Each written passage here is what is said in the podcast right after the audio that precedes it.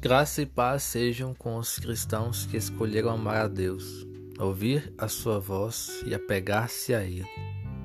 Ou seja, escolheram ter vida em Cristo, para não perecer. Pois Moisés escreveu: Amando o Senhor teu Deus, dando ouvidos à sua voz e apegando-te a Ele, pois disto depende a tua vida e a tua longevidade. Deuteronômio capítulo 30, versículo 20a. Não há vida sem Deus. Qualquer forma de existência sem Deus é infrutífera e morta. Isso fica claro quando o Senhor, por meio de Moisés, propõe ao seu povo uma escolha: a vida ou a morte. A forma que temos de obter vida em Cristo é por meio da obediência aos mandamentos, imperativos bíblicos, andando nos seus caminhos e amando ao Senhor com todo o nosso coração, corpo, entendimento e alma. Não só temos a vida em Deus, como também a promessa de ter uma vida de paz. Não a paz que o mundo imagina, mas a que excede todo entendimento humano, aqui nessa terra, e a vida eterna.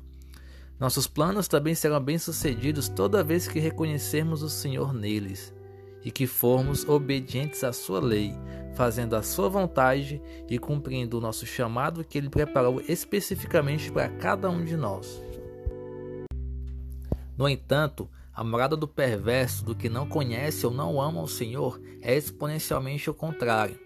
Só o fato de não poder se relacionar com Deus já é juízo negativo o suficiente, mas ele é agravado com o sofrimento eterno, com choro e ranger de dentes. A proposta de vida ou morte que o Senhor fez para o povo por meio de Moisés foi renovada em Cristo. Jesus nos chamou para a vida nele, para que o sigamos, cumprindo a sua vontade e renunciando à nossa. Nos chamou para sermos como ele, para que sejamos testemunhas da sua obra redentora na cruz. Ele nos chamou para a vida, mas não só essa, todavia, para a vida eterna. Para isso, a obediência a Ele, evidenciada pela prática das Escrituras, é fundamental para que tenhamos vida. Do contrário, quem não está em Cristo já está morto, a menos que se arrependa a tempo antes da morte do corpo. É um morto-vivo. De fato, se só há vida em Cristo, quem não está nele é um morto-vivo.